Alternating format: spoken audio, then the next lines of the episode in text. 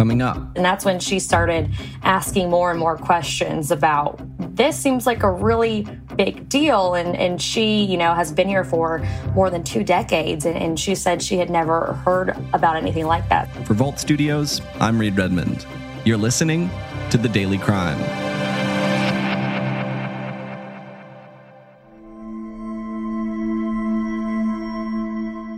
Between 1919 and 1926, a serial killer known as the Night Marauder was at large in the Knoxville, Tennessee area. 40 people killed or assaulted within a seven year period in Knoxville, Alcoa, and Maryville. To this day, he remains unidentified, and until recently, the case was largely forgotten.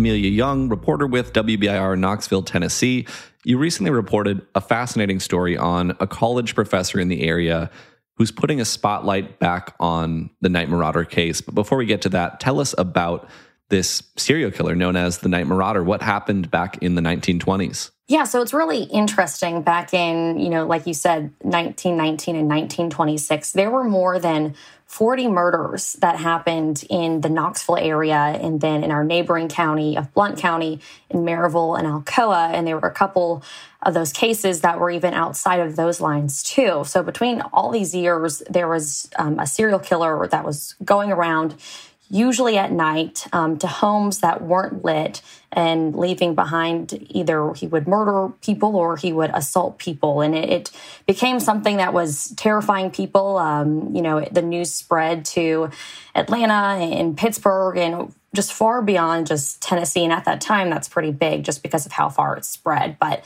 um, the, they had a clue of, of who was doing it, but in the end, no one has actually ever been charged for um, all of these murders connected. There were a few people that um, they had connected at the time to one or two, but um, the, I know the the suspect that a lot of people have been pointing fingers at in you know recent years and even back then um, was charged, went on trial a little bit, and then actually was acquitted and then moved to California. So no one actually ever a name to the Night Marauder cases. Tell me a little bit about that suspect you mentioned that was put on trial for this. What do we know about him? So when I talked to the professor, she said that the name William Sheffey came up a lot in all of her research. He actually has ties to Maryville College where she teaches. And he is a name that came up in a ton of articles that she found. And they believe, just from her research, that he went by other names as well. Um, in the end, after a few years, he was actually arrested on five counts of murders and assaults. And there was a home break in in there too, which is obviously very small compared to the 40 murders that happened. But after you know those trials happened all of the charges were dismissed and he he left. And and that's all that she knows about him right now. It's just his name though appears in so many articles and in so much research and, and, paperwork that she's gotten from um, historians. His name's just always there but it's never truly connected with the night marauder um, name. And that leaves us then with an unsolved case and it's a case that's remained unsolved for about a century now. And as you mentioned, it did receive quite a bit of local attention at the time and even some headlines in, in other states around the country. But then it just sort of goes under the radar, unlike a lot of the serial killer stories that we'd see pop up later on in the 20th century. Yeah, it was. I mean, she said all the articles that she has found, you know, largely stop, you know, right after all of that, you know, 26, it doesn't really continue for too many years after that. And, and like you said, just at the time, it just, there wasn't enough resources to, to keep continuing that. So it kind of definitely faded away. Let's talk a little bit more about this professor who teaches at Maryville College. Her name is Dr. Nancy Locklin Sofer. And she teaches a class that I'm guessing most of our listeners would love to, to audit. The class is on the history of murder. Tell me about that. Yeah, so to set the scene, Maryville College is tiny. There are just over a thousand students that attend there. So she has a really good relationship with all of her students, which allowed her to be able to create a class like this. Her background is in 18th century French studies, and she had been teaching a class on that. She recently published a book on a murder trial from 1718 um, during that time in, in France when something big had happened there. And she had worked for a very long time on publishing that book. Um, and this class kind of came out when she was talking to students, just saying, Hey, how else can I, you know, pique your interest or, you know, what else would you like to know about? And they blatantly asked her, Can you teach a class on the history of murder? And I said, Do You think you would take a class on the history of murder? And they're like, uh, Yeah obviously she you know had the the knowledge of what had happened in the 18th century in, in, France but just a whole class on it was a whole new ball game so her original goal was not to focus you know on this one case and make all these connections and just create you know a whole um, you know just class on that. The goal was just to look at the the facets of murder and, and, and justice and hate crimes and how the criminal justice system worked you know has progressed and trial law strategies. That was just the original goal. And then she obviously got a little sidetracked which she was really able just to um, you know pick a topic that they wanted to know about which i think is really really neat and it sounds like the class ended up focusing on this night marauder case by coincidence. How did Dr. Locklin Sofer end up stumbling on this case? So she had been researching. She wanted to start locally and pick a case just to examine for a little bit, not a whole semester. But she had found a headline from you know that time frame of 1919 1926 about night marauder in maryville. Um, and she thought that would be really interesting because class is taught there and you know it's a local case. And so she found a an archive digitally from this local newspaper's website, but she couldn't continue reading it just because they had not archived all of their papers from that um, that time. So she had to go to a local library, um, spent hours the first time looking at microfilm um, of this newspaper from that time frame. And that meant scrolling through the whole roll.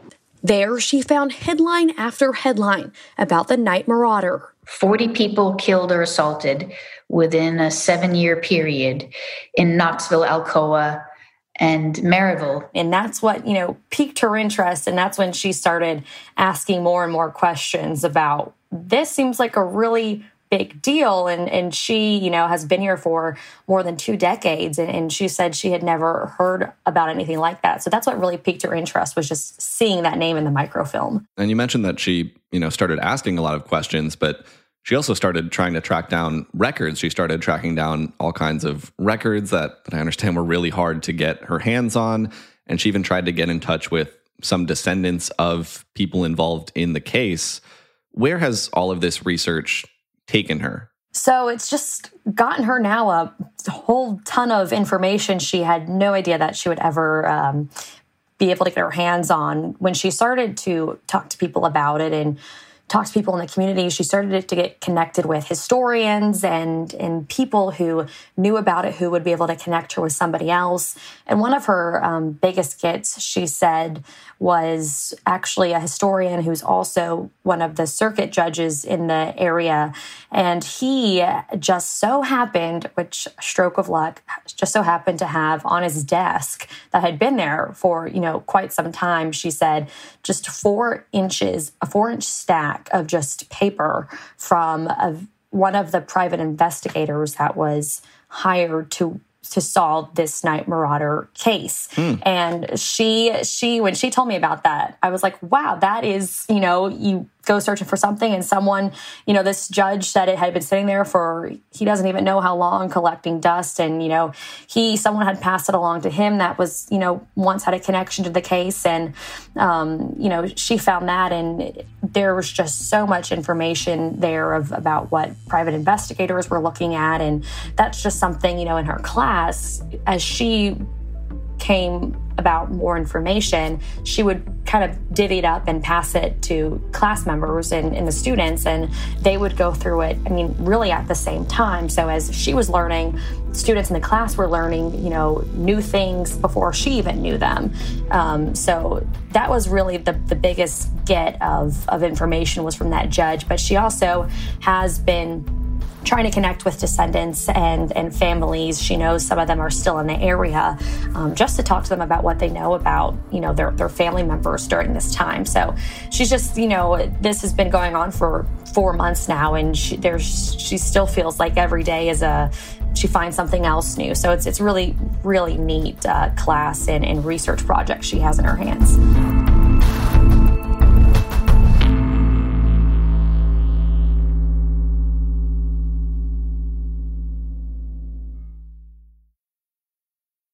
So now, with this case being such a huge part of this course, the students are not just learning history, but they're actually trying to answer some questions that have been hanging over the Maryville community for a century.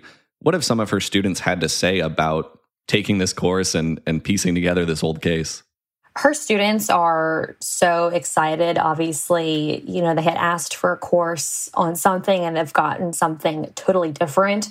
I know she said a couple of them said this is even better because they didn't realize, you know, just how hands on it would be and how um, you know, connected they would feel to it just because of all the history behind, you know, the one suspect with his ties to the college. You know, he had ties right there where they are. Um, so, I mean, just for me, you know, trying to picture myself taking a college class like this, I think I'd be over the moon. But but these kids are really enjoying everything. She said, you know, they're emailing her at all times and just waiting. All of them, you know, not just the students, but um, you know, the professor. They're they're all together, just so excited to come to class. And it's not, you know, your typical college class at all. But at the same time, they're they're learning so much because you know, she said in this class they've got just a bunch of different majors. You know, you've got history majors and English literature majors and you know, communication. So they're taking different things, each of them just, you know, of their skill set and using them all together. So it's it's it's definitely one that is very hard, I know, to to fall asleep in. You know, many classes you can just doze off, but this one, they are all ready to go, pay attention, and their assignments, I mean, don't even feel like work at sometimes just because they're you know, hoping to connect more and more as they go. One unfortunate thing that I think often happens with old cases like this, where a story is all but lost to history, is that, you know, the one thing that gets remembered is the killer, sort of the, the lore of it all. But the reality is that, you know, there's a brutal killer here who took lives and and destroyed families. And with that in mind, it seems like one of the cool things about what Dr. Locklin Sofer and her class are doing is that they're bringing a lot of the the reality of what happened back into the picture. Is that fair to say? Yes, yes, I know. You know, the focus is you know trying to piece it all together, but I, I completely you know agree with what you're saying. It's just looking at these cases, examining them. You know, not having any idea really. You know, having some suspicion about who did it, but you know, you've got this name, the Night Marauder, um, who's tied to all of this, but the reality of just what has happened and how it terrorized the community here. Um, you know, if something like that happened today, obviously would be handled so much different. But looking back, it's so interesting. Almost hundred years ago, when all this was happening, it's it's just um, the reality of it and how it was handled is so you know intriguing, not only to our class but also to me and, and so many other people. And I know Dr. Locklin Sofer has mentioned that she has something of an end goal for all of this aside from solving the case. Tell me about that goal. So, throughout the class, um, the assignments have looked come in the form of just essays and essays about uh, what has been found and how they're progressing through looking through the information and how everything's connecting.